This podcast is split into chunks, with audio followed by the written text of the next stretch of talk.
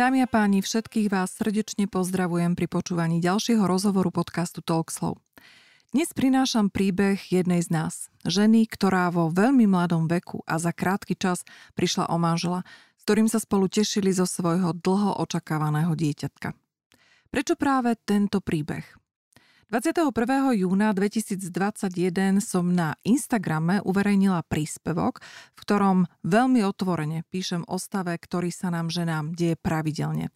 Len o tom verejne nerozprávame až tak často. Stav SVP Position. Ak vás zaujímajú detaily, tak nebudem to hovoriť e, tu verejne, ale prečítajte si ho na mojom Instagramovom profile. Tento môj výlev so ženami zarezonoval a bol najkomentovanejším príspevkom. A čo viac, ženy mi písali priamo do mailu. Jednou z nich bola aj moja dnešná hostka pani Alexandra Gulič. Keď som si prečítala jej príbeh, povedala som si sama sebe, dievča zlaté, ty buď rada, že si tam, kde si. Ale v zápäti som si uvedomila, že to nie je o tom, ktorá situácia je ťažšia a ktorá menej – pretože keď sme v tej SVP position, tak emócie, ktoré nás sprevádzajú, sú naše.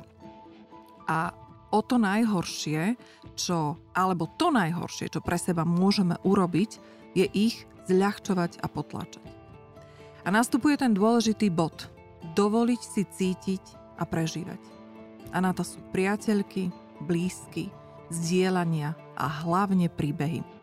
Pretože príbehy to je to, čo svet potrebuje. Práve cez príbehy vieme častokrát pochopiť situácie, ktoré sa nám v živote dejú. Pozývam vás, dámy a páni, vypočuť si príbeh Sašky Gulič.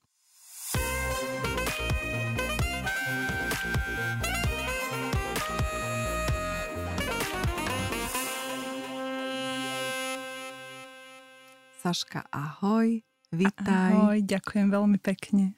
Som rada, že si prišla e, do dnešného štúdia alebo do, na dnešné nahrávanie do štúdia a nie si z Bratislavy, takže prichádzaš až?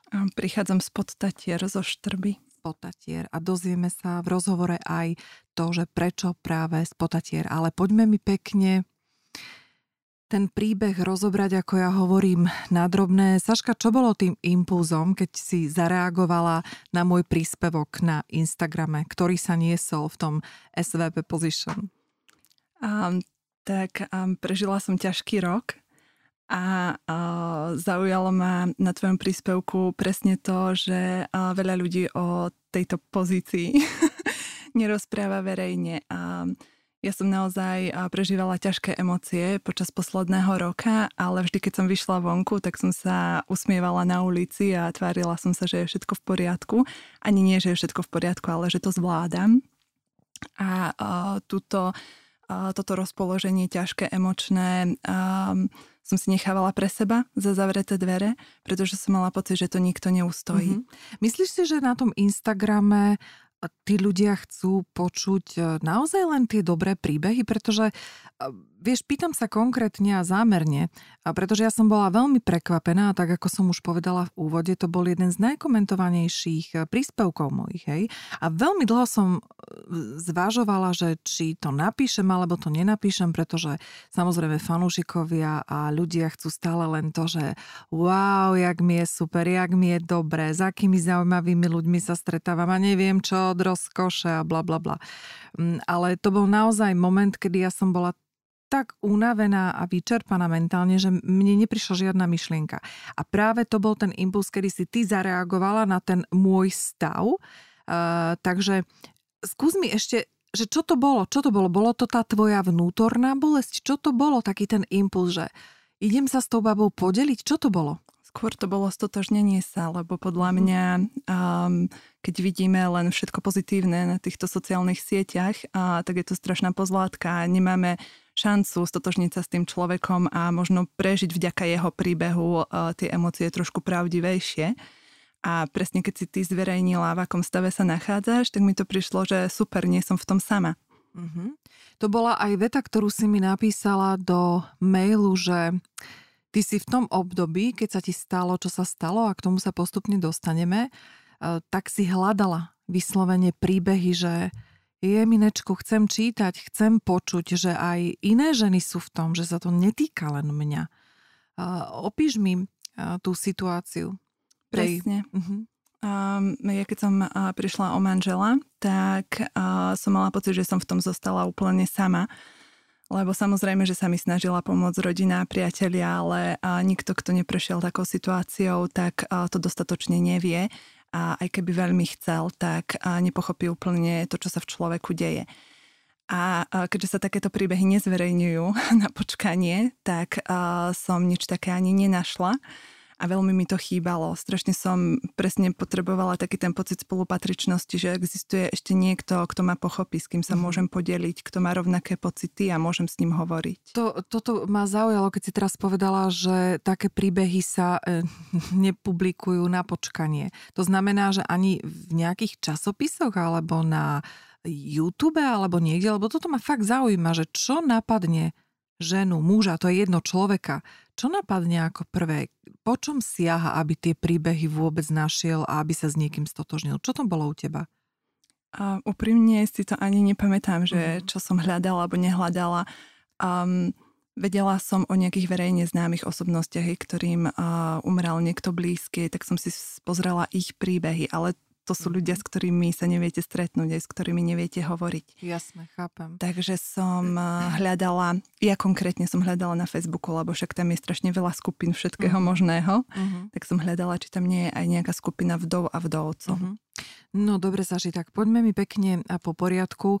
Ja ešte na úvod e, poviem veci. My sme sa so Saškou samozrejme pred týmto nahrávaním rozprávali a dohodli sme sa, že nebudeme do tohto príbehu prinášať e, synčeka malého, pretože nebudeme rozprávať za neho, ako to on vníma, ako to cíti. Samozrejme, že sa dotkneme, synček existuje. A teraz má koľko? 3 roky? 3 roky. 3 roky. Ale nebudeme sa rozprávať o tom, ako to on prežíva, budeme sa rozprávať o Saškinom príbehu, o tom, ako to prežíva žena, ktorá prišla vo veľmi mladom veku o manžela za, za takých okolností, o akých nám Saška porozpráva. No a takisto sme sa dohodli, že necháme tento rozhovor plynúť v tých emóciách, ktoré nás navštívia. Nebudeme nič zastavovať a dovolíme si tie emócie, tak ako som povedala v úvode, pretože to je veľmi dôležité. My si tie emócie dovolíme. Uh, Saši, poďme sa vrátiť späť uh, niekoľko rokov dozadu, keď si bola uh, v manželstve a snažili ste sa ako každý, alebo teda ako väčšina manželských párov otehotnieť. Nebola to celkom jednoduchá cesta. To nie. Trvala 7 rokov. 7 rokov. Ja som uh, ti aj povedala, že bolo by fajn, keby sme poukázali aj na túto situáciu, ale úplne z iného pohľadu. Nie to, čo si absolvovala, aké vyšetrenie a to, ale ako sa žena v takejto situácii cíti? Pretože o tom sa tiež hovorí veľmi málo a dala som si tú námahu, že som si popozerala niekoľko takých príbehov a všetky tie príbehy o tom, ako nemôžeme otehotnieť, sa stále venujú tej a tej istej téme. Ale mňa to zaujíma úplne z inej témy, úplne z iného pohľadu. Keď sa tá žena nemôže stotožniť, nevie sa stotožniť s kamarátkou, ktorá za ňou príde a povie jej a oznámie tú šťastnú novinu a kamarátka nerozumie. Ja sama mám príbehy vo svojom okolí, kedy tie kamarátky nerozumejú tým kamarátkam, ktoré to prežívajú. Saška, čo sa deje v tebe? Nie v ženách, nebudeme hovoriť za ženy, hovorím za teba. Čo sa v tebe dialo vtedy, keď ty si nemohla a tie ostatné mohli? No, um, ja som veľmi vytrvalý človek a bola som odhodlaná um, urobiť čokoľvek pre toto a hrozne ma frustrovalo, keď to nešlo. a, frustrovalo ma aj, um, keď sa to darilo všetkým na okolo, um, mojim priateľom, manželovým priateľom a rodine. A, a nie, že by som uh, nedopriala. Uh, samozrejme, že som mala radosť z toho, že budú mať deti, ale keď sme ostali sami dvaja s mužom, tak som si to odplakala, pretože mi bolo strašne ľúto, že napriek tomu, že tak veľmi chceme, a tak veľmi túžime po tom dieťatku, tak sa nám to nedarí a neprichádza. A nerozumela som tomu prečo. A to je taká otázka, ja už som sa naučila nedávať ju, mm-hmm. lebo na ňu nedostávam odpoveď. ale um, vždy, uh, teda keď uh, prišla nejaká uh, kamarátka s novinkou, že je tehotná, tak uh, snažila som sa ju objať, popriať jej všetko dobré a, a potom som sa zrútila. Mm-hmm. no. Myslíš si, že tie kamarátky by pochopili takéto vieš, aj taký dištanc, aj to, že jednoducho dovoliť si možno aj tú zlosť pred tou kamarátkou, to zrútenie pred tou kamarátkou. Uvažovala si nad tým? Alebo rozprávala si sa s nejakou kamarátkou o tom? Nie, nikdy som nepovedala žiadnej kamarátke na rovinu, že teším sa s tebou, ale boli ma to. A moje blízke kamarátky vedeli, akú máme situáciu a, a myslím si, že to aj chápali, takže nejak to so mnou zase veľmi nerozoberali a, alebo nezdielali tú radosť. A ja som zase nikdy nemala taký postoj, že by som sa s nimi prestala stretávať alebo že by som nešla pozrieť to miminko. Nie, naopak, akože išla som, potešila som sa, ovoňala som si to aké to je a uh, verila som tomu, že uh, tie pocity, ktoré cítim pri tom bábetku, mi pritiahnu aj to moje vlastné. Uh-huh, uh-huh. A čo boli, ty si povedala, že nezdielali s tebou tú radosť, takže boli ako keby opatrné, že radšej moc to neprejavovať? Skôr súcitné by som povedala, uh-huh. lebo vedeli, ako to mňa boli. Uh-huh. Um, Veríš na nejaké vyššie sily alebo na, nejakú, na nejaký ten osud? Ako si si to spájala s týmito vecami? O, veľmi ťažko. Um, ja som sa, vtedy tiež som sa hnevala na tie vyššie síly, nech si to teda každý nazve už v čo ako, verí, ako chce.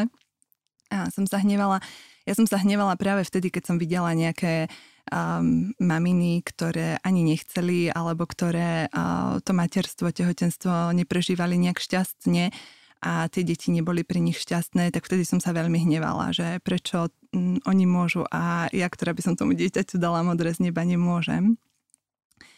Ale uh, potom, uh, ale to prišlo až, až potom, keď prišiel môj syn, uh-huh, tak prišlo aj také pochopenie, že ja som na neho proste musela čakať, že tá jeho dušička uh, musela prísť práve táto ku mne, žiadna iná takže musela som si tých 7 rokov počkať, kým asi bola voľná a mohla k nám prísť. Takže veríš na to, že duše si pred narodením vyberajú tých svojich Áno, rodičov? určite. Uh-huh. Uh, tých 7 rokov, keď ste čakali na to, mm, kým teda otehotniete, budeme to hovoriť uh-huh. v mhm. množnom čísle, tak manžel bol zdravý. Alebo približ nám to. Bol zdravý, keď sa bavíme mm, o poslednom roku, teda aká choroba ho nakoniec postihla, rakovina, tak vtedy nie, vtedy bol úplne v poriadku. jedine teda my sme mali obidvaja diagnózu v Centre asistovanej reprodukcie. Ja som mala syndrom policistických vaječníkov a manžel mal asi tri diagnózy zo spermiogramu. A mhm. proste záver bol prvý, že nikdy nebudeme mať vlastné deti. Uh-huh. Že jeho spermie sú mŕtve, je ich málo a proste nie je žiadna šanca na prirodzené a vlastne ani umelé otehotnenie. To, bola, to bol vlastne prvý verdikt, ktorý nám povedali. No a toto ma teraz zaujíma. Tak uh-huh. keď toto, lebo toto tiež počujem teraz prvýkrát. Uh-huh. No a keď takýto verdikt prišiel, tak čo, tak nastúpila snaha o umelé uh, oplodnenie, alebo ste si povedali, že vzdávame to? Nie, tak ako som povedala, ja som veľký bojovník a veľmi vytrvalý. som povedala, no v žiadnom prípade. Takže si verila, že dobre, toto povedali uh-huh. lekári, voilà, ale ja si idem svojou cestou. Áno, minimálne som si to chcela dať overiť ešte u niekoho ďalšieho. No ale predsa sa stalo, že uh, i napriek tomu, že ste využili všeličo možné, to teraz nebudeme mm-hmm. rozoberať, tak sa to podarilo tou prirodzenou cestou. Áno. A toto sa, tu sa trochu pozastavím, pretože v mnohých filmoch, v mnohých knihách a v mnohých debatách rozprávame o tom, že keď to necháme ísť a keď sa, a keď sa vzdáme všetkého a uvoľníme tú myseľ, tak vtedy to príde. Bolo to aj u vás takto? Áno, ja som to počúvala 7 rokov a strašne ma to rozčulovalo, no. lebo ono to nie je úplne také ľahké pustiť niečo, po čom veľmi túžite. A um, Neviem, či som to úplne pustila, či som sa úplne vzdala, ale uh, po tých 7 rokoch som si dokázala predstaviť život bez detí. Mm-hmm. My sme riešili aj adopciu, aj tak, ale nakoniec sme teda sa uh, dohodli na tom, že to nie je pre nás, že keď to nepôjde tým, že ja proste otehotnem, tak inak to nepôjde. A teda príjmame aj možnosť, že ostaneme sami dvaja. Mm-hmm. A uh, síce sme to nevzdali úplne, lebo um, ja som uh, vlastne začala spoznávať seba, svoje telo a svoj cyklus vďaka symptotermálnej metóde, takže som vedela presne, kedy mám ovuláciu. Uh-huh. A teda sme si plánovali aj milostný život na, na toto obdobie. A, uh, ale už sme tak netlačili na pílu, hej, že tých 7 rokov bol u nás aj sexuálny život dosť o tom splodiť dieťa. Mm-hmm. A, vlastne po tých 7 rokoch, keď som aj začala riešiť tú symptotermálnu metódu, tak sme sa po strašne dlhej dobe aj pri tom nasmiali, aj zasmiali, že zrazu to bolo také uvoľnenejšie. Že stále to tam bolo, že možno by to mohlo výjsť, uh-huh. ale mali sme upratané, že adopcia nie, umelé oplodnenie už nie a že proste keď to nevidie prirodzene, čo bola mizivá šanca, uh-huh. tak to nemusí výjsť vôbec, budeme spokojní aj tak. Čiže ste stopli už všetky tie zásahy uh-huh. a pomocné, keď to tak nazvem zjednodušene a už ste to nechali len tak, že no a čo, tak vieme, že nie, ale tak čo keby náhodou. Presne. Uh-huh. A tá náhoda vyšla Dva mesiace po, mm, po tom, ako som začala tú symptotermálnu metódu. Keď si si už povedala, že no dobre, toto prirodzene nie, no ale tak no. aspoň, aspoň sa zasmejeme, že vieme kedy, hej? že kedy určite. Inak dám takú intimnú možno otázku. Neovplyvňuje to ten sexuálny život, keď eh, Veľmi. si takto, že? To si... Neviem si to predstaviť, lebo som to nezažila, ale uh, vypočuté mám teda toho ano. dosť, že to naprogramované sexuálne je ako celkom namáhavé. Je veľmi. Aspoň teda v našom prípade to tak bolo. A niekde to je možno inakšie. A chodíte do roboty, obidva, hej, ste unavení a proste ten... A, aj normálne by sme si asi ten sexuálny život plánovali na obdobie, keď obidvaja vládzeme a máme energiu a teraz uh, sme ho plánovali podľa toho, kedy mám ovuláciu. Aj. Mhm. Takže, uh-huh. takže to nebolo úplne spontánne. Ale vravím... No počkaj, ale medzi to sa zmestil, hádam, aj spontánny. Či už nebolo času a chute, čo? Mm, väčšinou nie. Uh-huh. Ešte potvrdzuješ mi to, čo hovoria ne. asi 99% no. žien, ktoré toto riešia, takže uh, nie si v tom sama. To je no. ďalších x príbehov, ktoré by som ti mohla rozprávať, ja že naozaj to je naprogramované, a, ale vyšlo to. No. Vyšlo. Vyšlo to. No ono to vyšlo a vy ste sa tešili a z osinčeka. Pôrod prebiehal, v pori- teda pôrod, tehotenstvo prebiehalo v poriadku, takže ste si to užívali? Ja som mala tehotenstvo za odmenu za tých 7 rokov. Mala som úžasné tehotenstvo. Ja tak rada spomínam na to obdobie. Som sa tak ukľudnila mm-hmm. a bola mhm. som taká spokojná, šťastná, vyrovnaná, že taký stav by som si predstavovala mať celý život. Predstav si. Hej, hej, hej. A pôrod som tiež mala úžasný. Mm-hmm. Ja teda akože je to zážitok, na ktorý, o ktorom sme obidvaja, teda aj môj manžel si to veľmi užil, ten pôrod a to tehotenstvo. A obidvaja sme rok po pôrode asi len o tom rozprávali všetkým, už sme museli ísť na nervy každému. Mm-hmm. Ale naozaj, že sme mali nádherný zážitok a rada na to spomínam. To je pekné, pretože ja som nedávno nahrávala rozhovor s Majou Martiniak, režisérkou filmu Neviditeľná, ktorá veľmi citlivým spôsobom poukazuje stav zdravotníctva pôrodnického na Slovensku a teda musím povedať, že potvárala zranenia a vytesnenia mnohým ženám, vrátane mňa na pôrod. Ja viem. Takže ty si tá šťastná a a je to super. Je fajn, že príroda je natoľko spravodlivá, že ona nám presne dá také karty, ako potrebujeme. Presne, takže, tak. takže, ako si pekne povedala, bolo to za odmenu. Uh, Saška, presunieme sa k takým tým smutnejším veciam. Tu ale ešte podotknem jednu vec.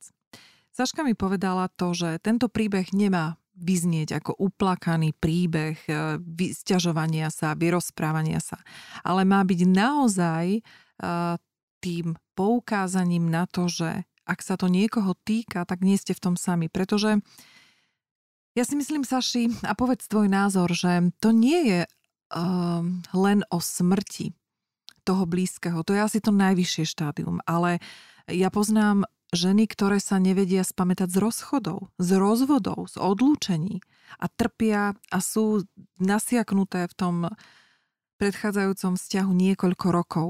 Takže možno aj títo ľudia, netýka sa to samozrejme len žien, ale aj mužov, myslím si, že aj týmto môže istým spôsobom pomôcť tvoj príbeh. Takže vám sa narodilo dieťatko a rok ste si ho užívali a poďme sa vrátiť do toho momentu, kedy prišla tá smutná správa. No, rok aj niekoľko mesiacov sme si užívali syna.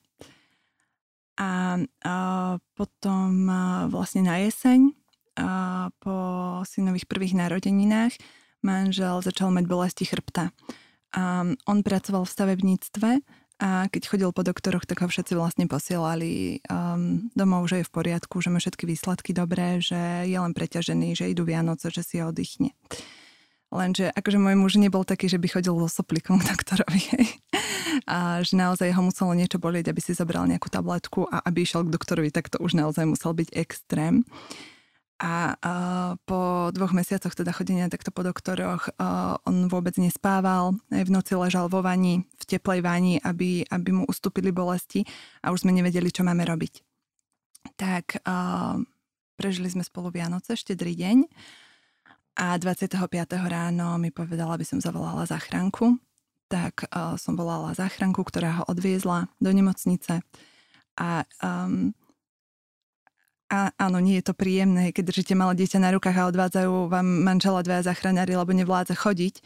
A, ale ja som, neviem, vtedy uh, um, som celkom silný človek, ale uh, vtedy som sa naozaj zložila, uh, že som zavrela vlastne dvere a začala som hrozne plakať, som ako keby cítila, že sa deje niečo zlé. A volala som hneď rodičom, aby teda zbalili kufre a prišli uh, za nami do Bratislavy, uh, lebo že Tom, um, Tonko, môj manžel, je v nemocnici. No a tak ho zobrali do nemocnice, urobili mu vyšetrenia, urobili mu CT a, a prišla diagnóza. Um, rakovina pankrásu v pokročilom štádiu s metastázami do pečene.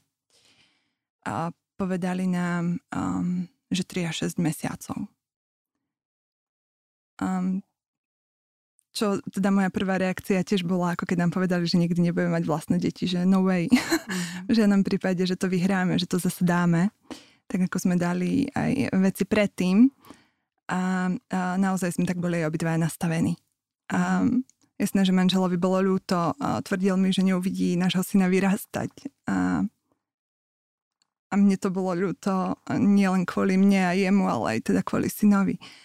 Ale stále som ešte bola v tom, že, a, že to dokážeme zmeniť, mm. že to pôjde. Ešte som netušila, čo je rakovina pankrásu. Saši, bola tam zlosť, keď, eh, keď si vedela, že aj ste sa snažili po tých lekároch chodiť a tí lekári nič neobjavili. Čo tam bolo? Vieš si vybaviť tie prvé momenty toho, že Pane Bože, veď my sme chceli pomôcť, veď my sme chodili po tých lekároch a nikto na nič nedošiel. Čo tam bolo? Aké, aká zmes tých emócií sa tam miešala vtedy? Tie, tie prvé pocity tým, že rakovina pankrásu je taká agresívna a rýchla, tak áno, mala som hroznú zlo, zlosť na tých lekárov, že keby to zachytili proste skôr, tak by možno ešte bola nejaká šanca. Aj keď by to nezačalo metastázovať, možno by sa to dalo vybrať. Ale to sú všetko hypotetické veci, aj možno, možno, možno. Mm.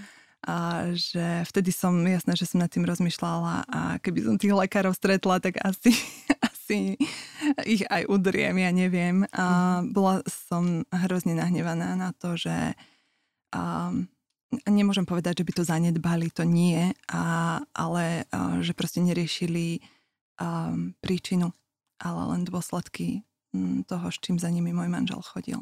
Uh-huh, A potom to bolo, uh, ja si pamätám, keď ja, mi to vlastne, mne to oznámil môj brat, ja som spala uh, s malým po obede a, a keď som sa zobudila, tak už boli u mňa teda aj moji rodičia, aj môj brat. Tak a mi povedal, že volal Tonko a že má výsledky z CT. A on mi to povedal, tak ja som tomu proste neverila. E, úplne si pamätám tu proste, že, že čo mi to rozpráva, že, že to, to vôbec nie je pravda, že o čom to tu rozprávaš, mm-hmm. Tonko mal len niečo na chrbtici, hej, že, že nič, že všetko v pohode. Takže som to zo začiatku úplne poprela. No a potom, keď prišlo, teda som, potom prišla druhá otázka, že aká je prognóza, lebo som nič nevedela o tomto druhu rakoviny, ani všeobecne som nič nevedela o rakovine, len som si myslela, že sa to týka starých ľudí. Mm. A keď mi brat teda povedal, aká je prognóza, no tak potom prišla tá bojovnosť, že, že nie, nie, že tak toto nebude. Aj si si zisťovala? O tom um, zo začiatku Mala áno. si vôbec kapacitu? Um, mala som na to brata. Mm-hmm, a brat zisťoval veľmi veľa aj na zahrani- zo zahraničných zdrojov a on ma potom zasoboval informáciami. Ja som to nechcela čítať, ja som si akože párkrát išla na internet pozrieť nejaké veci, ale ja som si skôr išla pozerať veci, a teda ľudí, ktorí to prežili. Uh-huh, Hľadala som také príbehy. Uh-huh. A brat ma potom zasoboval tými uh, medicínskymi a teoretickými vecami a, a potom sme samozrejme začali hľadať milión spôsobov a um, ako by sa toho mohlo uh, vyliečiť, uh, spomaliť. Hej. Saška, 3 až 6 mesiacov to je, to je tak krátka doba. Um, I napriek tomu teda, že si hovorila, že si si povedala, nie, to, samozrejme, že to dáme. Pripustila si si aspoň na chvíľu, že, že to tak môže naozaj byť? Vtedy ešte nie. Naozaj, vtedy Kedy som verila. Kedy si prvýkrát začala uvedomovať, že aby sme teda podotkli, tak a manžel odišiel po 9 mesiacoch? Po 9. A kedy si si prvýkrát začala uvedomovať, že fú, tak toto nie je dobré? Um, my sme sa v apríli presťahovali potom do Štrby, už ako som spomínala, a odkiaľ teda pochádzal môj manžel a chcel ísť domov sa vyliečiť. Čiže pustili ho z nemocnice? A on tu chodil na NOU ambulantne, takže bol 3, myslím, že 3 dní v nemocnici a potom, alebo 4 dní myslím, že bol, lebo mu tiekla vlastne 48 hodín chemo a uh-huh. potom ho pustili uh-huh. domov. A potom sme to vybavili, že sme ho presunuli uh, do Popradu na onkológiu. Uh-huh. A tak uh, sme sa teda presťahovali, ešte stále to bolo s tým, že sa ide domov vyliečiť. A potom v lete, um, samozrejme, že chudol, ale v tom máji, v júni už uh, on, môj manžel mal 130 kg, keď sme sa zoznámili, asi 110, keď ho diagnostikovali. Je bol veľký chlap, mal široké ramena, aj vysoký a vždy bol taký. A v tom máji, júni uh, strašne schudol. Hrozne. Akože bol kosť a koža, že, že ľudia ho nespoznávali. A, a vtedy mi um, asi prvýkrát napadlo, že, že to môže skončiť aj veľmi zle, že ho to zo, zožiera. Uh-huh. Uh-huh. Takže vtedy si začala, vtedy si si to vlastne prvýkrát uh, pripustila ty sama. Uh-huh. Opisuješ v tom príbehu, teda ja som si prečítala pozorne ten príbeh, ktorý si mi napísala uh, pri našom prvom kontakte do mailu. A tam opisuješ tú bezmocnosť, opisuješ ten, tú bolesť a to, že si veľakrát doslova až padla na zem, pretože starať sa o malé dieťa, povedz mi, ako si toto zvládla? Pretože toto je, ako si povie, no ako si to zvládla, ale ja, ja sama viem, že keď sú vypeté situácie, hej, a nie takéhoto druhu, tak tá žena fakt nevládze, keď nemá okolo seba ľudí. Ako si to zvládla? Mala si okolo seba priateľov? Mamu? Koho? No, úprimne neviem, ako som to zvládla. A no, áno, um, vlastne s nami sa presťahoval do Štrbia môj brat so švagrinou, plus prišla uh, Tonková sestra a, a ja mám blízko rodičov uh, odtiaľ, takže všetci pomáhali, ako sa dalo. A um, najťažšie asi pre mňa bolo to, že teda okrem toho, že uh, môj manžel bojoval s rakovinou, ktorá ho ničila a, a mali sme malé dieťa, tak ja som sa každý deň musela rozhodovať medzi nimi dvoma. Nešiel proste čas venovať sa obidvom. Mm-hmm. A um, buď som sa venovala jednému, alebo som sa venovala druhému a vždy som mala výčitky, keď som bola pri tom druhom voči tomu mm-hmm. prvému. A, a spätne, aj keď nad tým niekedy rozmýšľam, tak si poviem, že ja som proste bola niekedy taká unavená, že som nedokázala dať tú lásku a pozornosť ani jednému z nich. A spätne, keď nad tým tak rozmýšľam, tak si tak hovorím, že, že bože, veď si mohla vydržať ešte chvíľu, mohla si sa premôcť, ale vtedy som proste nemohla. Mm. No to, že... je to, áno, to je to, čo vieme vždycky povedať už v tej situácii, tak. keď sa cítime dobre. Ale vtedy, keď e, sme úplne na dne, to je to, čo som sa mm. vlastne snažila povedať aj v úvode, že Veľakrát máme okolo seba takých tých radcov nevyžiadaných, aj vnútorných mhm. kritikov. A tých, tých asi najviac počujete, Áno, že? Vtedy. Presne. Mm-hmm. Ten tvoj vnútorný kritik, čo ti najviac kritizovala, čo ti vyčítal? Uh, no presne toto, že ani jednému sa nevenujem uh, dostatočne. Um, niekedy ja som bola aj na Tonka nahnevaná proste, lebo uh, som mala pocit, že bojujem iba ja, že on nebojuje, tak som mala na neho zlosť, no a potom jasné, že som mala výčitky svedomia, aj, lebo keď som mala zlosť, tak som mu to dala aj pocítiť, aj nebola som príjemná. Uh-huh. Uh-huh. A, a akože tých výčitiek prišlo strašne veľa, ale a potom následne, ale akože keď si to aj teraz takto spätne, keď o tom hovoríme, keď nad tým rozmýšľam často, tak um, naozaj som robila, čo, čo sa dalo vtedy. Hej, a proste niekedy sa nedalo. Mm-hmm. Bohužiaľ, nešlo to. A teraz viem, že to bolo v poriadku, že, že, že som nemohla odpadnúť ešte aj ja, lebo čo by bolo potom. Len vtedy v tej situácii človek tak racionálne neuvažuje. Uh-huh. A tebe pomáhala aj psychologička? Stále pomáha. A, a stále pomáha. A bol pre teba problém osloviť ju z dôvodu, ja neviem, predsudkov alebo mnohých e, vyjadrení názorov okolia, alebo to bolo automatické a logické vyústenie toho, že kto iný, keď nie psychologička. Ako si to brala? Hm, absolútne to pre mňa nebol nejaký problém. Keď som pocitila, že proste je toho príliš, tak to bol úplne logický krok, že som vyhľadala niekoho, kto mi dokáže pomôcť s aktuálnou situáciou.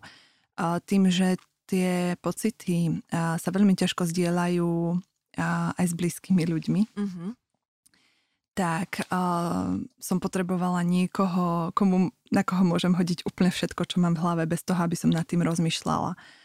A, a nielen v hlave, teda aj, aj v srdci. a bez toho, aby som bola posudzovaná, a aby ma niekto nejako hodnotil a, a kto iný ako psychológie na toto no, najlepší. Sáži, čo ste sa rozprávali tie posledné mesiace s manželom? No, um, úprimne on už toho veľa nerozprával. Uh-huh. Um, on bol pod silnými liekmi, takže tam to už asi bolo skôr o dotykoch. Uh-huh. No, tie posledné týždne.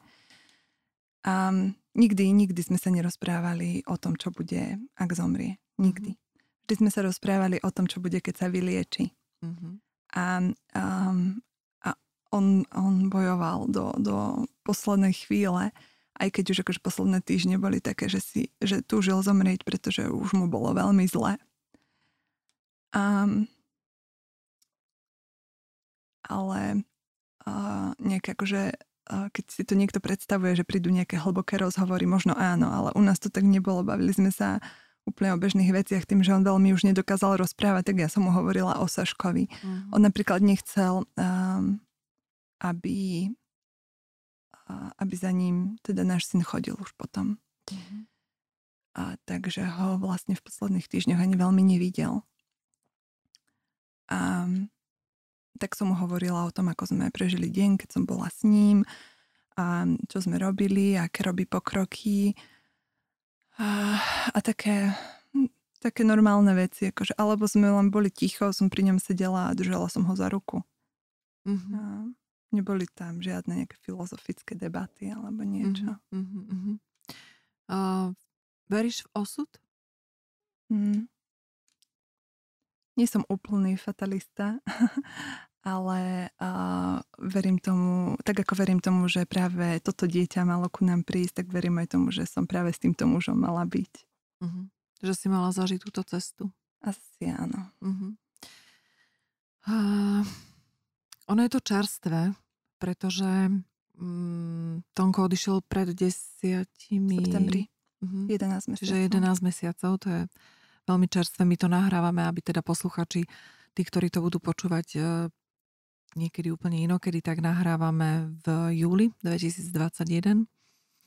Takže je to 11 mesiacov. Je to veľmi čerstvé, takže uh, pýtať sa na to, ako sa s tým vysporiadávaš, áno, možno pomôže tým ľuďom, ktorí sú v takej situácii ako ty a v tej čerstvej situácii.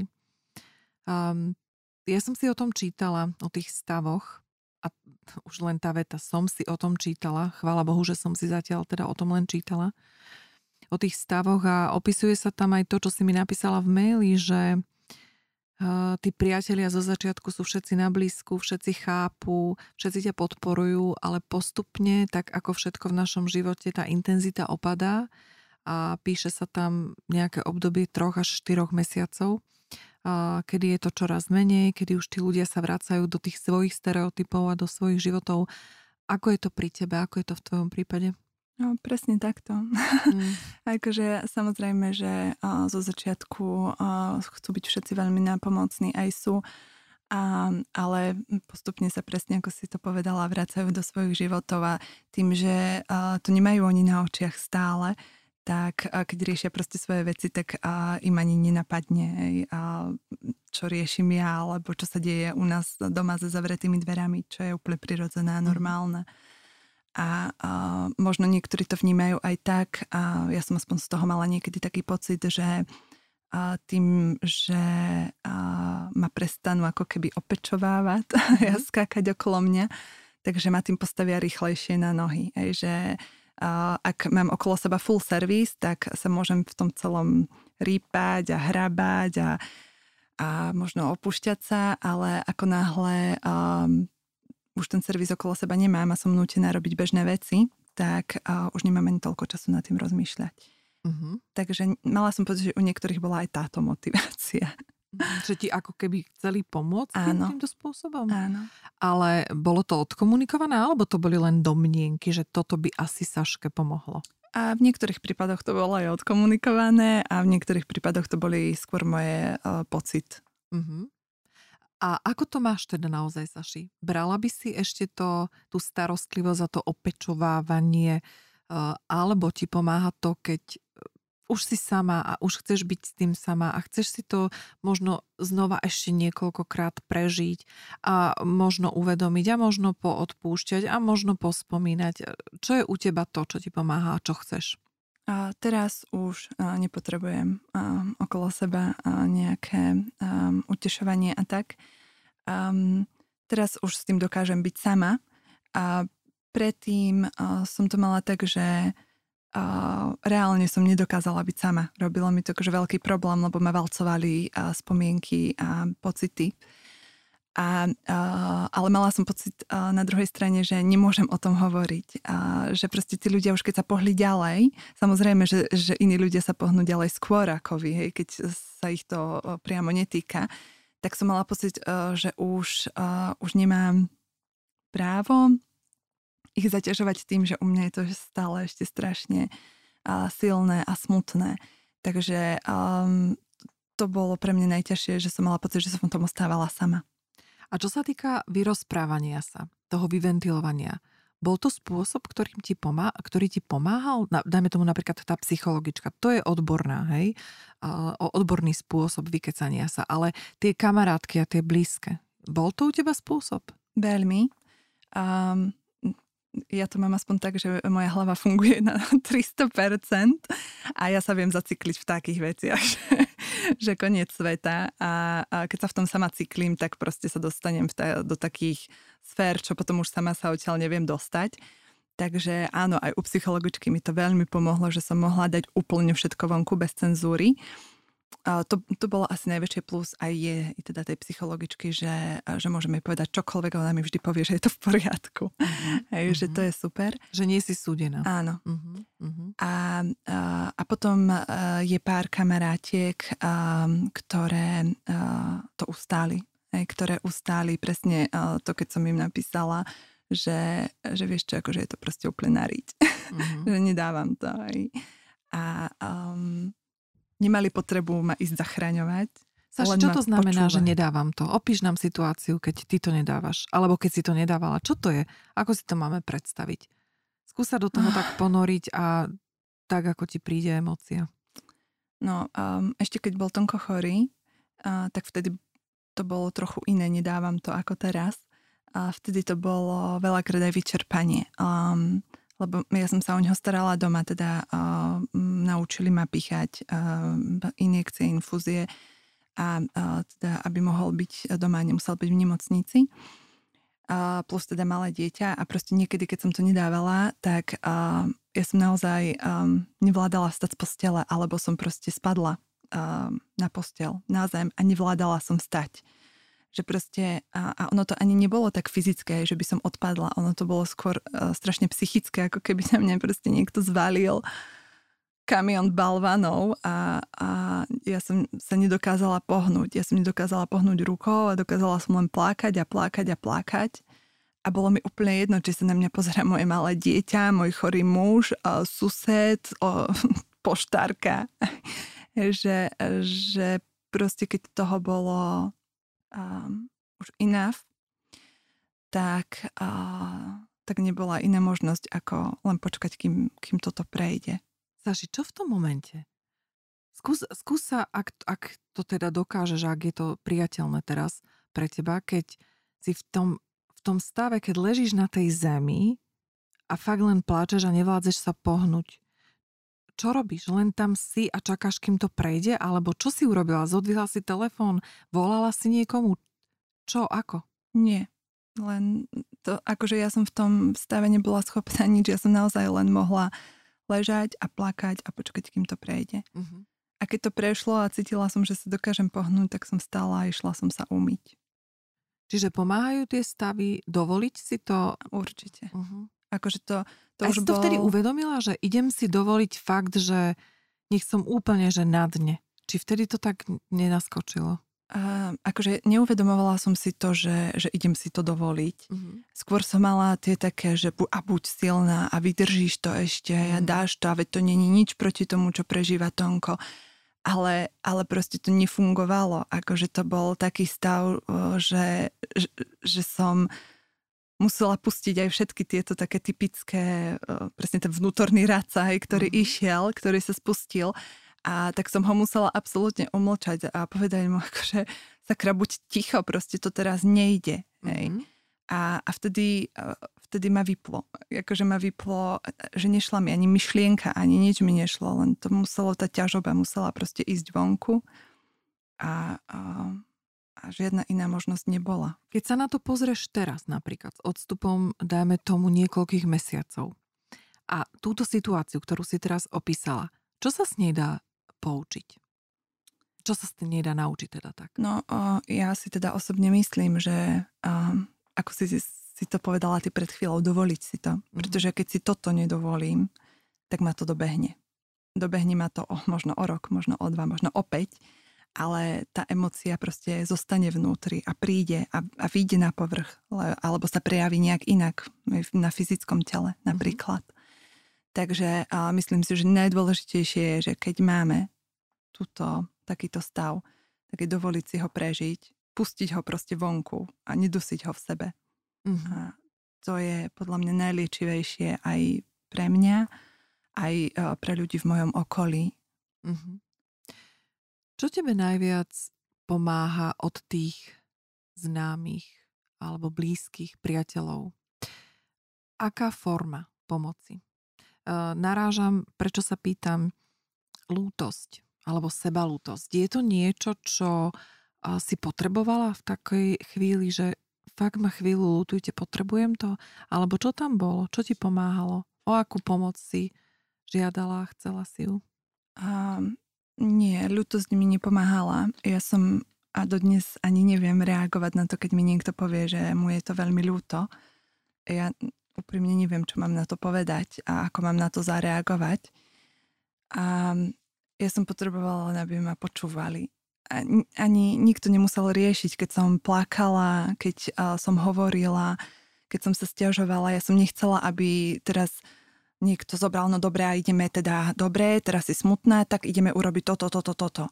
Ja som len chcela, aby ma ten človek počúval, možno aby ma objal, aj aby ma pohľadkal, aby som ja proste to, čo mám v sebe, mohla dať vonku bez nejakého hodnotenia, posudzovania a, a, a, a očakávania. Mm. Aj, že Vyžadovala som len prítomnosť. Sažia, vypýtala si si to? Ja ti poviem, prečo sa pýtam. Mm-hmm. Pretože veľakrát my nevieme odhadnúť, čo ten človek potrebuje a snažíme sa byť racionálni, snažíme sa nelutovať, ale vieš, ja si, ja si nevybavujem, že by niekto mi rozprával o tom, že prišla za mnou kamarátka a povedala, povedala mi, prosím ťa, len ma objími, len ma počúvaj, buď ticho a len ma počúvaj, pohľadkaj ma, Ja, ja si to nespomínam. Dokázala si to povedať, alebo je to jedna z vecí, ktorú by si možno odporúčila, že vypýtajte si, požiadajte o to, čo naozaj chcete a potrebujete v tom momente? Určite. vypýtajte si, vypýtajte si, keď nevládze. Ja napríklad, keď som mm, po, po pohrebe nevládala nič, tak som bola vďačná za to, že mi niekto navaril. Hej. Takže normálne si to vypýtať proste. A vypýtala si si to? A v tomto smere som zrovna nemusela, uh-huh, že uh-huh. nie, ale keď sa vrátim teda k tomu ute- utešovaniu alebo teda vypočutiu, uh-huh.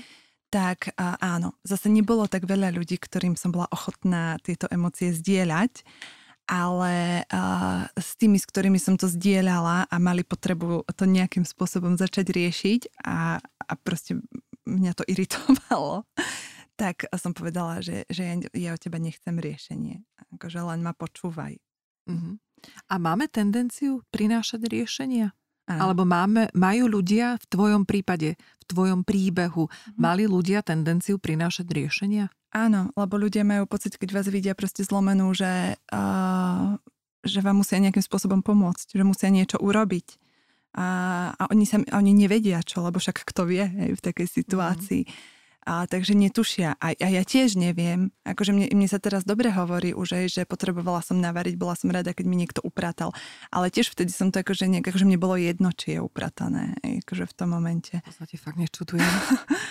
ale, ale teraz akože spätne som vďačná, že to niekto robil. Uh-huh, uh-huh. A, a áno, akože ľudia prirodzene podľa mňa majú uh, potrebu zachrániť vás. Uh-huh. Uh-huh. Áno, prejaviť, uh, áno, nevieme, fakt, rozmýšľam nad tým, nevieme veľakrát, že čo máme v takých situáciách robiť. Um, tebe sa dostalo do cesty aj občianske združenie Kolobek života. Presne. Uh, zakladateľkami, uh, ktorého sú? Janka Pitková a, a uh, Majka Demitrová. Uh-huh. Ako si sa k tomuto dostala? Bolo to to, že si to vyhľadávala, alebo takto chceli hviezdy? No ono to tiež vlastne bol taký osud trochu, lebo ja som dávno, niekoľko rokov dozadu, čítala v nejakom časopise v ženskom rozhovor s touto Jankou Pitkovou o tomto občianskom združení. Ja som vtedy nemala v pete, že niekedy akože budem niečo také riešiť, len to bol zaujímavý rozhovor a mala strašne krásne šaty na tom obrázku a preto som si to pamätala. Ale jasné, že som na to zabudla.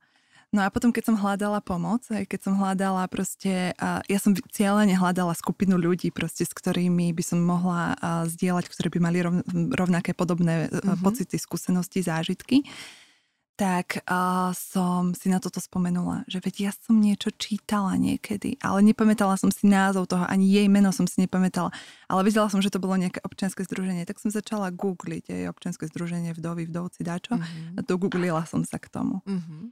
No a som tam napísala, že či teda robia nejaké stretnutia pre vdovy a vdovcov. No a Janka mi zavolala a už, už sa to potom spustilo. No, skontaktovala ma s vdovami z môjho okolia. Pridali, pridala som sa teda do skupiny takýchto ľudí a, a strašne mi to pomohlo. Čo ti pomohlo? To mňa zaujíma. Čo, to, čo tam sa rozoberá? Čo tam riešite? Čo je to, čo pomáha tebe? Pomo- pomo- pomohlo, pomáha v tejto situácii? Čo to je? No, um, keď Tonko zomrela po celom tom roku, um, sa to konečne skončilo. A konečne, akože bol to náročný rok a, a áno, keď zomrel, prišla aj úľava na začiatku. A tak um, som sa teraz stratila. Um, okay. Čo mi pomohlo? Pohode, v pohode. Áno. Uh-huh.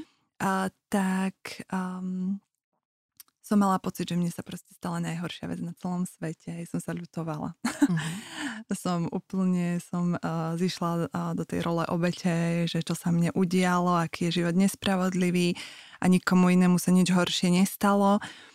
A, a potom som sa pridala do tejto skupiny a tam my zdieľame tie svoje príbehy. A teraz som si začala čítať tie iné príbehy. A zistila som, že nie, že nie som jediná na svete, ktorej sa niečo takéto udialo že, že sú iné ženy, iní ľudia, iné príbehy, nešťastné, smutné a riešia rovnaké veci, možno tiež sa cítia rovnako ako ja.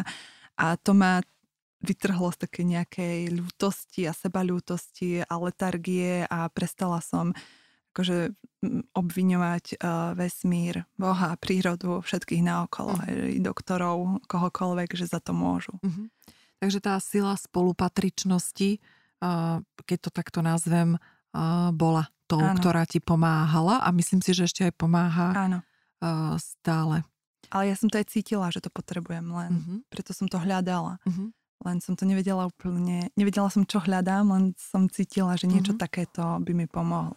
Tak e, to je aj ten dôvod, prečo si sa rozhodla s tým príbehom Áno. prísť, aby tí ľudia, ktorých sa to možno týka, a ja si ani nemyslím, že to je o tom, že aby to oslovilo len tých ľudí, ktorých sa to týka, ale mm, myslím, veľakrát hovoríme o tom, čo všetko sa nám stalo a možno potrebujeme len taký väčší rozhľad a pozrieť sa na to len z iného uhlu pohľadu. Ale opäť vraciam sa k tomu, nech si každý prežíva svoje príbehy tak, ako najlepšie uzná za vhodné, ale zdieľania príbehy sú podľa mňa najviac. Cez to sa naozaj vieme dostať eh, k pochopeniu mnohých situácií, ktoré sa nám v živote eh, dejú. Um, čo sa týka tvojho ďalšieho života, hm? Saši, ako o ňom uvažuješ? Už je čas uvažovať o tom, si mladá, krásna baba. Ako uvažuješ o svojom živote? Dovolíš si myšlienky o budúcnosti? Alebo ešte na to nie je čas? Um, ja, ja um, aj keď, um, keď Tonko zomrel, tak uh, ja som mala obrovskú túžbu žiť práve preto, že zomrel. Že mne prišla tak silná chuť do života, a nie preto, že by zomrel, ale ja som mala ako keby potrebu žiť aj za ňo. Mm. Že, a hlavne som pochopila, že ako sa to proste... Veď my sme aj mali plány, že spolu zostarneme, ešte keď sme si mysleli, že nebudú deti, hej, tak proste sme, sme chceli byť spolu a, a vtedy, keď sa za 9 mesiacov zmenil celý náš život, tak a som pochopila, že, že, že čo, že to je strata času proste a ja ho, mne je za ním strašne smutno, ja na ňo stále myslím a budem ho ľúbiť asi do konca života, lebo to nie je také, ako keď sa s niekým rozidete a mm. uzavriete niečo. Akože on bude vždy vo mne prítomný, mám, mám s ním nádherné dieťa, a vytúžené, tak vždy bude prítomný v ňom.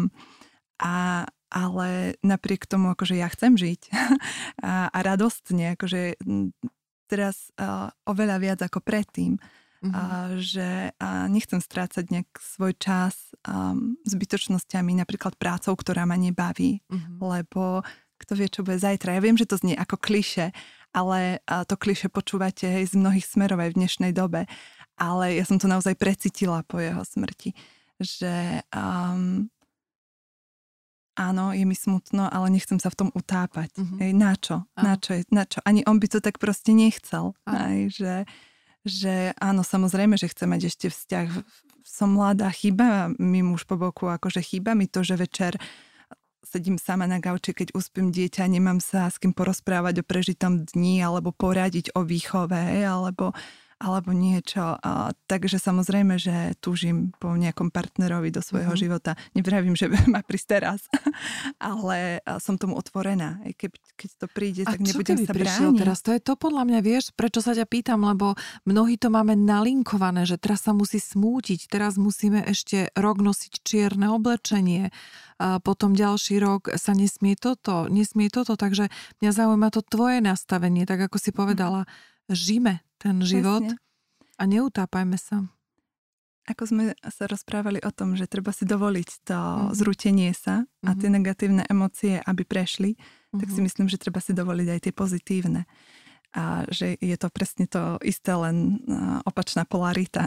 Áno, áno. že no keby prišiel niekto, kto má očaria, z koho sa mi podľa mňa kolena, alebo teda uh, verím tomu, že ne, nebude mať vzťah len preto, aby bol, ale, ale teda ešte to bude romantické a tak. A, tak prečo nie? Hej. A ako hovoria mnohí múdri ľudia, tak uh, lásky a veľa lásky sa zmestí do srdca. Presne. A nedá sa hovoriť o tom, že teraz už si nemôžem nájsť vzťah preto, lebo. Uh, takže ja sa pýtam samozrejme opäť zase umyselne, pretože my sme sa uh, o tejto téme rozprávali aj pred nahrávaním. že ako to máš ty, hej, vždycky hovoríme o tom príbehu toho človeka a mm, aj to je uh, niečo, čo samozrejme rešpektujeme, keď to má niekto iný. Um, stretla si sa z okolia s takými vecami, že treba, ho, treba tú dušu už nechať, nech, uh, nech oddychuje a nech uh, opustí uh, tento pozemský svet. Stretla si sa s takýmito? Áno. Um, a hlavne teda akože po Tonkovej smrti ja som tri mesiace mala také, že um, som si to asi ani neuvedomovala, že ešte som tak vravela psychologičku, že ako to ja dobre zvládam. a som bola taká akože až uvedličená zo seba. A potom mi to došlo. Uh-huh. A potom boli tri mesiace také, že som si myslela, že, že naozaj zomriem, že buď sa zblázním, alebo mi praskne fyzicky srdce. Uh-huh. A um, potom uh, práve v tomto období uh, som bola hrozne uplakaná a uh, keď som sa aj rozprávala uh, s, s blízkymi ľuďmi, o Tonkovi, tak vtedy presne prišli takéto, že, že musíš ho pustiť, že, že nedrž ho. Ale, ale to ani nie je skôr ako, alebo ja som to nevnímala teda v tom zmysle, že musíš ho pustiť, aby som tu jeho dušu nedržala na tomto svete. Ja som to skôr vnímala tak, že musíš ho pustiť kvôli sebe, aby si sa ty pohla ďalej. A nie kvôli tomu, že ho tu držím za nohu. Hej. Mm-hmm. Takže nemôže ísť do nebička. Mm-hmm. Takže ja som to skôr takto vnímala, že, že musím ho pustiť pre svoj uh, radostný život, preto mm-hmm. aby som ja mohla ísť ďalej. Mm-hmm. Uh, Saši, ty robíš a, uh, asistentku hypnopôrodov, alebo mm. sprievodkyňu, takto, takto nazvem, sprievodkyňu. Uh, a to je tiež uh, vec, ktorá ti veľmi pomohla. O tomto rozprávať nechcem, na, len jednu vec. Ma, jedna vec ma s týmto zaujíma alebo v súvislosti uh, s týmto zaujíma. Uh, mávaš skúsenosť s týmito hypnopôrodmi stať pri zrode života. Ale mala si aj tú skúsenosť dotknúť sa smrti. Čo je v 36 rokoch nálož, ako si sama hm. o sebe povedala. Ako táto skúsenosť vplýva na tvoje prežívanie teraz v súčasnosti? Ten paradox alebo tá polarita zrod nového života, dotyk so smrťou? A ja to hlavne vnímam ako hrozný zázrak, aj, aj teda tá naša cesta, jaká bola k dieťaťu nášmu. A, a ako som povedala, hej, že vnímam to teraz tak, um, je, neviem ani nájsť na to správne slovo, akože že všetko je do, dočasné. To, že sa zrodí život, je obrovský dar, ale môže nám byť veľmi rýchlo vzatý. Takže a možno by som to vystihla slovom um, vďačnosť, že som vďačná za to, že môžem byť pri tom a aj za to, že som mohla um, pochopiť, a, aké to je prchavé. Mm. že a, ako si to treba vážiť, keď už to príde. Mm-hmm. Saši, veľmi pekne ti ďakujem za tvoj otvorený príbeh, za tvoje zdieľanie, podelenie sa o emócie, o prežitky a verím, že nájdeš tú cestu, ktorú máš, ani nie že vysnívanú, ale ktorej veríš a že si budeš každý deň dovolovať to, po čom to tvoje srdce naozaj túži. Ja ti želám všetko dobré a rada by som, aby si na záver povedala len to, čo ti napadne a zdieľala odkaz pre našich poslucháčov. Ďakujem veľmi pekne, že som tu mohla byť a, a že som teda mohla zdieľať. A ja som to tu už niekoľkokrát povedala a naozaj asi jediný odkaz je, či už pre ľudí, ktorým sa stalo niečo podobné ako mne, alebo pre kohokoľvek iného, dovolte si. Dovolte si byť šťastný, dovolte si byť smutný, dovolte si byť nahnevaný. Všetko je to úplne v poriadku a patrí to k vám. Saška, ďakujem veľmi pekne. A ja. Ďakujem aj vám všetkým, ktorí ste s nami ostali do konca. Verím, že dnešný príbeh si medzi vami našiel presne toho, komu mal pomôcť, akýmkoľvek spôsobom to už bude. Opäť rada pripomeniem, že Talkslow je tu pre vás a ak budete mať potrebu alebo chuť podeliť sa o vaše skúsenosti a príbehy, napíšte mi na mailovú adresu mariazavináčtalkslow.sk. Okrem rozhovorov prinášam aj iné aktivity, ako sú webináre, videá či tematické osobné stretnutia s mojimi hostiami. Od septembra chystám webinár o lucidnom snívaní, webinár o vyjednávaní, pôjdeme na rodinné konštelácie s Anastáziou, večeru spojenú s prednáškou o spoločenskej etikete a mnohé iné. Pripravujem aj spracovanie rozhovorov do článkov, takže máte sa na čo tešiť. Aby ste sa o tomto obsahu dozvedeli, potrebujeme byť v kontakte a najlepšie tak urobíte, keď mi pošlete vašu mailovú adresu alebo vyplníte odber newslettera na webovej stránke www.talkslow.sk. Tak sa dozviete včas o všetkom dianí, ktoré pre vás pripravujem. Do pozornosti dávam aj privátnu facebookovú skupinu a Talk Slow Group, do ktorej mi stačí poslať žiadosť a ja vám ju potvrdím. Majte sa krásne, užívajte si svoju jedinečnosť každý deň a ja sa na vás všetkých teším, či už osobne alebo prostredníctvom sociálnych sietí, no a samozrejme pri počúvaní podcastu Talkslow.